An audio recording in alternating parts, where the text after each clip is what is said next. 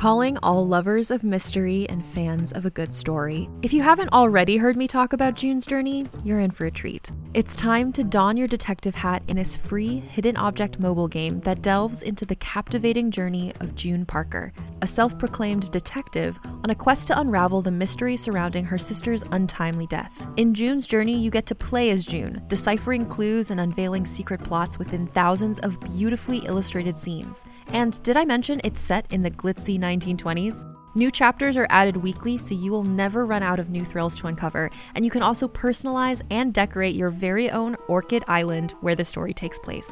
How sharp are your detective skills? Find out when you download June's Journey on your Android or iOS device, or play online via Facebook Games. Your detective journey awaits. Hey there, it's Rachel Ballinger, and I am thrilled to invite you to Rachel Uncensored, my podcast where I get real with my friends and celebrity guests, where we talk about all sorts of topics. From personal stories to hot button issues, we cover it all. New episodes drop every Wednesday, so make sure you tune in on Apple Podcasts, Spotify, or wherever you listen to podcasts. Trust me, you won't want to miss out on the fun and candid conversations we have here on Rachel Uncensored. Hi, I'm Keegan. And I'm Madigan. And you're listening to Your Angry Neighborhood Feminist. This is a podcast where we explore the world through our own personal feminist perspectives. Well, hello, everybody. It is just going to be me today, Keegan, writing solo, despite what our intro just said. I definitely took that intro from another episode that we've done in the past.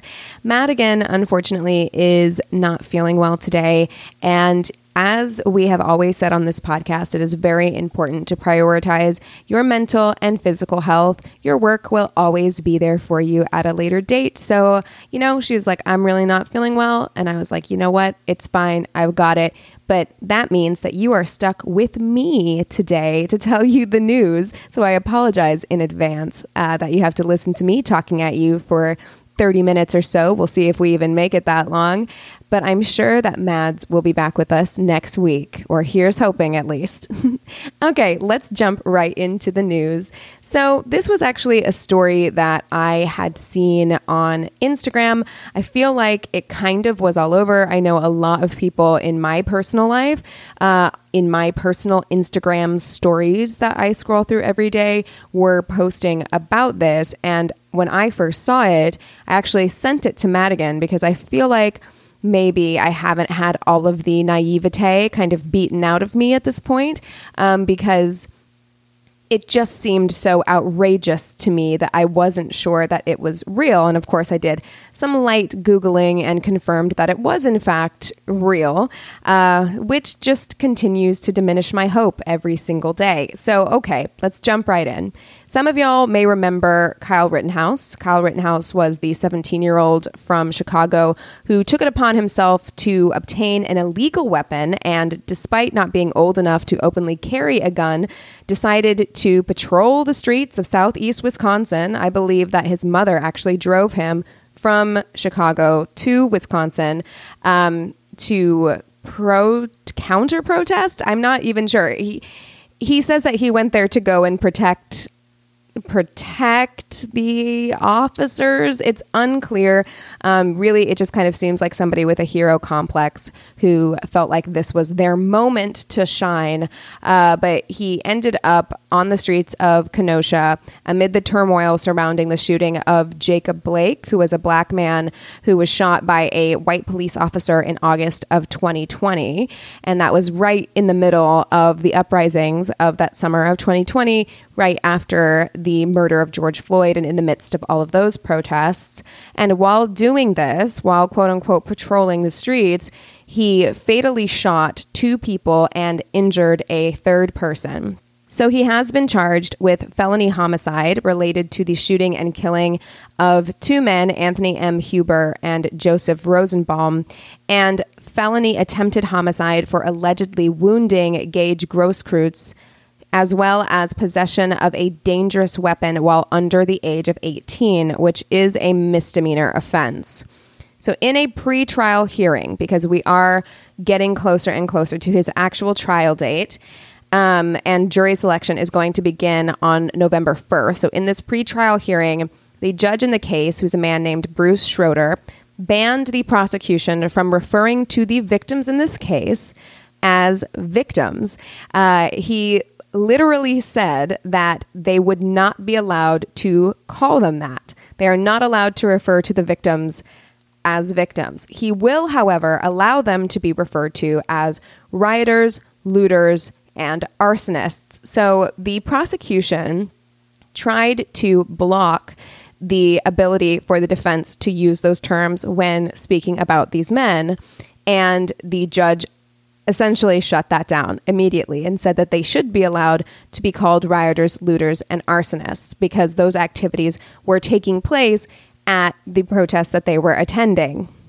The assistant district attorney, Thomas Binger, pushed back on this, arguing that the judge was setting up a double standard. Schroeder, the judge, told the ADA that victim was a quote, loaded, loaded word. And when Binger pushed back again, saying that identifying them as looters, rioters, or arsonists was as loaded, if not more loaded, than the word victim, the judge again shut it down wouldn't hear any of it. So there was a CNN legal analyst named Areva Martin. Um, she called the judge's decision incomprehensible. Quote, even if these individuals who were shot were involved in rioting and looting, the evidence, what we hear to date, is that Rittenhouse didn't know that. He didn't have that information when he pulled the trigger and shot these three individuals, killing two. So his state of mind is what's on trial.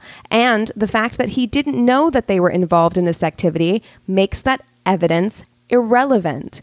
It's absolutely irrelevant to this case whether or not they were participating in those activities, which I don't actually know if they were or not. But he shot his weapon essentially into the dark. What we had here was a frightened 17 year old who illegally armed himself and went into a dangerous situation, got spooked, and shot. And the result of that was two people losing their lives. Okay? Like, it's just wild to me that we're in this situation at all, you know, and all it says to me is that the judge is extraordinarily biased, that the judge has already made up their mind, has already kind of planted their flag on which side of the culture war they want to stand on because trust. That is what this is about. I don't know why we would be going to bat for someone like Kyle Rittenhouse otherwise, um, except for that this did become part of that culture war issue, part of that culture war conversation. Um, Black Lives Matter activists versus back the blue activists, essentially. And and people have kind of painted Kyle Rittenhouse as this patron saint of the thin blue line. This was just a good kid who was trying to do the right thing, um, and look at where he ended up. And isn't that unfortunate? And we saw that happen pretty much immediately as soon as he was arrested.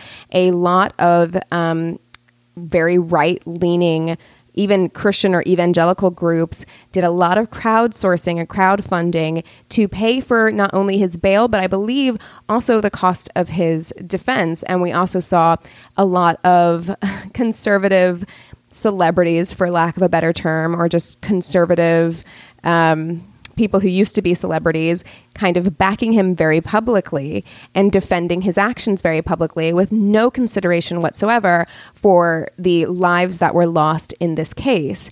Martin did go on to say, so that's Areva Martin, who's the legal analyst for CNN, went on to say that rioter and looter were loaded and pejorative terms that suggested the victims deserved what they got. They deserved to be shot and even deserved to die because they were on the quote unquote wrong side of this situation, according to a certain group of people. And that means that whatever happened to them, they deserve to have that happen. Whereas they can't apply that same logic to Kyle Rittenhouse, saying, like, hey, if he's where he is, is that not a direct consequence of his own actions, his own decision to illegally purchase a firearm, drive to another state, and involve himself in this business? That ended the lives of two people? Should he not have to suffer the consequences for his own actions in this situation. I just it feels so hypocritical to me because I I always feel like it's hey, you know, you have to pay for the consequences of your actions. Actions have consequences until it's something that you don't like, until they're on your side of an argument. It's just absolutely wild to me. But I think that we should all ready ourselves for the possibility or the likelihood that Kyle Rittenhouse will not be convicted of these crimes. Along these same lines, earlier this month, the DOJ decided that they would not seek charges against the officer who shot Jacob Blake in the first place again, Jacob Blake is the man who was shot in Kenosha that sparked these protests in the first place. So the U.S. Department of Justice launched its own investigation days after that shooting, and the agency just announced earlier this month that a team of prosecutors from its Civil Rights Division and the U.S. Attorney's Office in Milwaukee reviewed the police reports, witness statements, dispatch logs, and videos of the incident and determined there wasn't enough evidence to prove that the officer used excessive force or violated Blake's federal rights. Even though Jacob Blake is now paralyzed from the waist down from this incident. So I just really think that the likelihood of Kyle Rittenhouse being convicted is not very high. Uh, if anything, I think the best that we can hope for is a mistrial in this case. In this case, due to the fact that it does appear as though the judge is extremely biased. But given that this judge is the longest serving current judge in the state of Wisconsin, I really don't see that happening. I feel like even though this judge has had a lot of controversy in the past, he has definitely been very vindictive in the past. He has admitted to handing down sentences that were meant to embarrass or demean defendants in the past, um, but he is still on the bench. And I think that that says a lot. I really don't think that he is going to be taken off of this case, but I could be surprised. And I think that that would be probably the best outcome. I think if he's not removed from this case, uh, the likelihood of a conviction um, is pretty low because he's going to let a lot of things slide. He also has already intervened in the way that the jury selection is being made. Uh, and I just really feel like we are going to see Kyle Rittenhouse get away with this. So everybody just prepare yourselves for that. I know we shouldn't be surprised by that at this point, but um, you know, I always have hope, always hope for the best. You can shop from anywhere doing pretty much anything. You might shop while working, eating, or even listening to this podcast. And however you shop, we all know and love the thrill of the hunt. But do you also know how to get the thrill of the best deals? Because Rakuten shoppers do. With Rakuten, they get the deals they love with the most savings and cash back. And you can get it too. Start getting cash back at your favorite stores like Sephora, Nike, and even Expedia if you're looking to get some travel in. And getting cash back doesn't mean you have to miss out on sales because those can just be stacked right on top. It's easy to use and based on a simple idea. Stores pay Rakuten for sending them shoppers, and Rakuten shares the money with you as cash back through PayPal or check. Download the free Rakuten app and never miss a deal. Or go to Rakuten.com to start getting the most bang for your buck. That's R A K U T E N.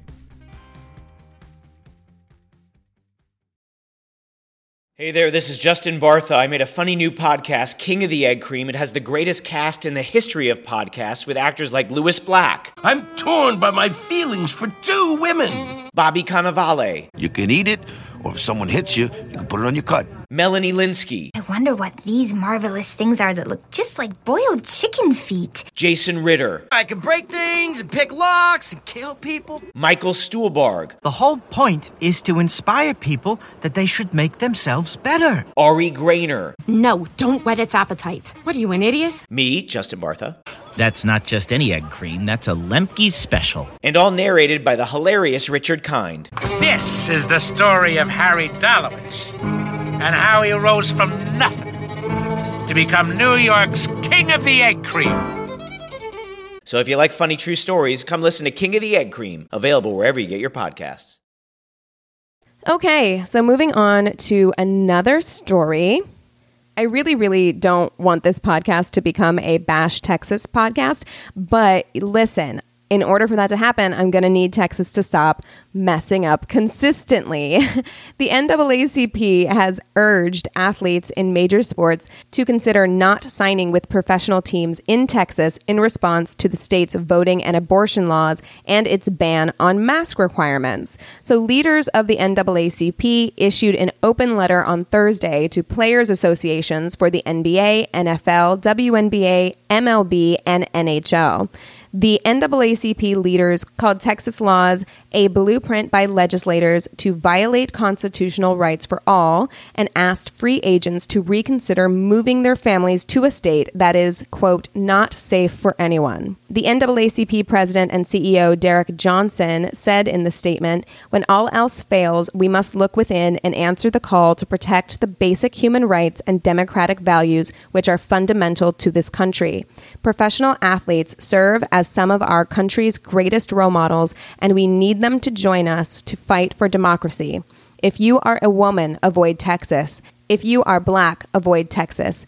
If you want to lower your chances of dying from the coronavirus, avoid Texas.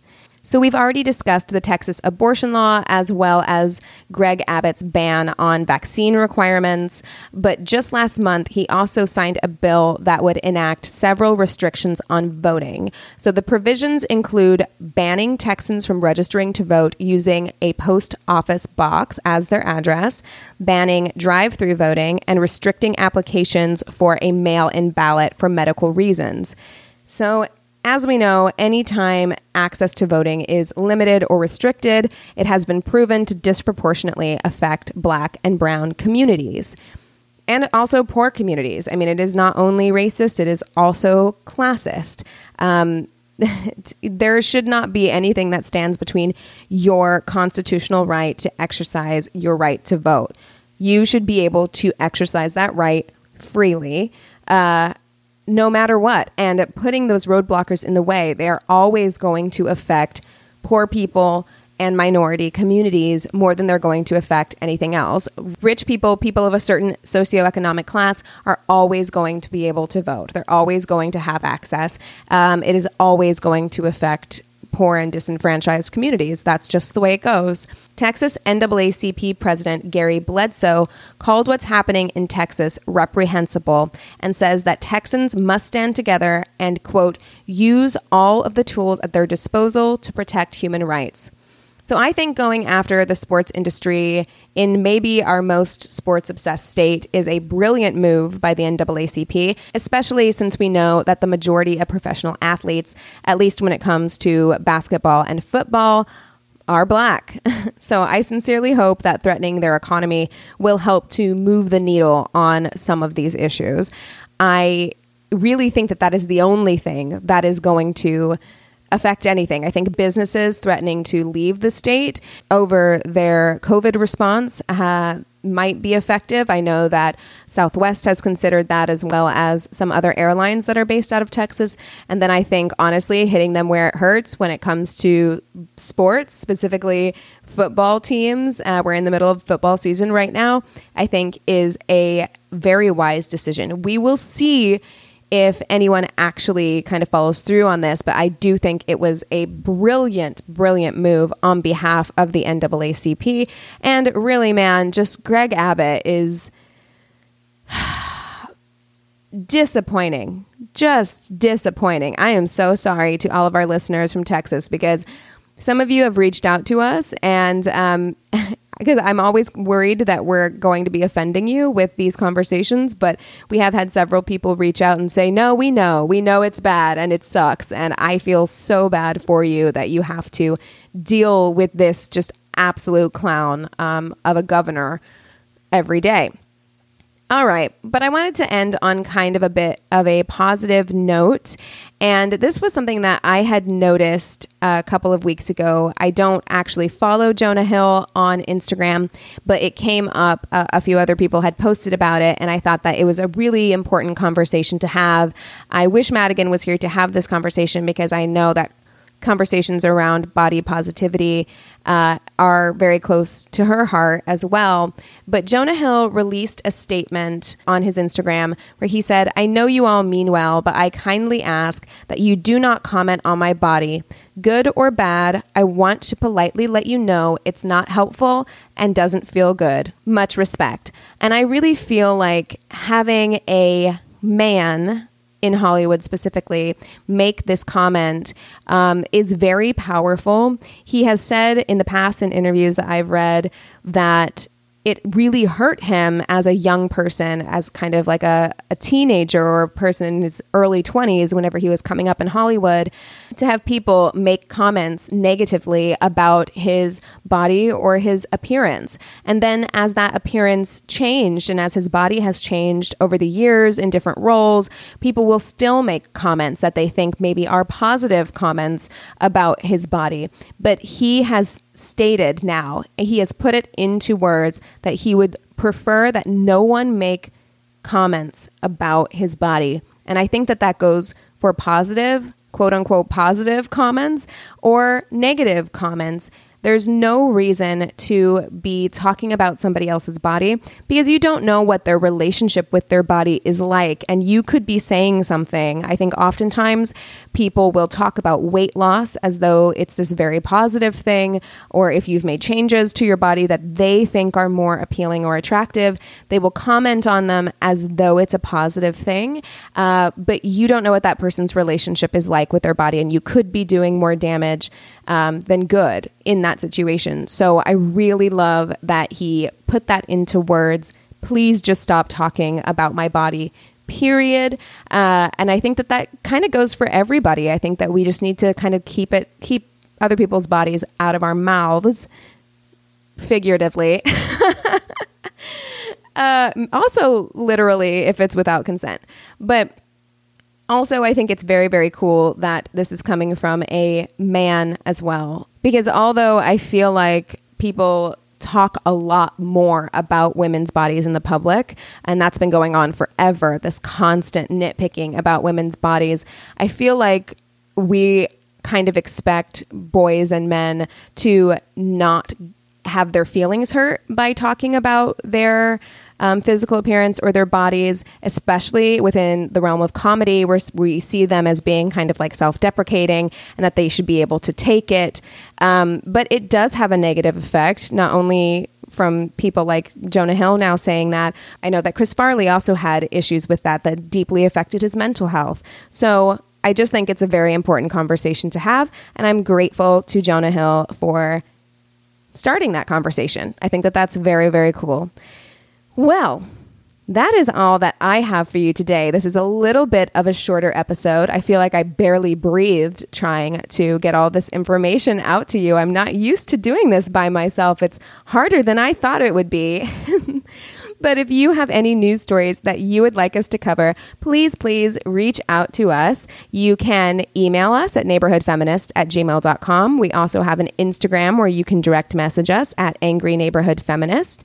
We also have a Facebook business and group page, so you can go ahead and engage with the other listeners on the group page or rate and review us on the business page. You can also rate and review us on Apple Podcasts. That actually does help us out a ton, and we love reading your reviews. So I think that's it. Question mark.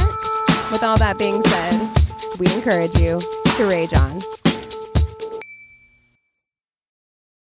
Hey there, it's Rachel Ballinger, and I am extremely excited to invite you to Rachel Uncensored. It's my podcast where I sit down and get real with my friends and celebrity guests, where we talk about all sorts of topics. And sometimes we might be under the influence when we do so. We cover things from personal stories to hot button issues and it's the only place on the internet you can find an uncensored version of me. It's a side of me that you might not have seen before because it's not the most family or brand friendly. But don't worry, I'm still sort of slightly a decent human being. If you're intrigued, then make sure you check it out. New episodes drop every Wednesday. You can find it on Apple Podcasts, Spotify, or wherever you listen to podcasts. Trust me, you won't want to miss out on the fun and candid conversations we have here on Rachel Uncensored.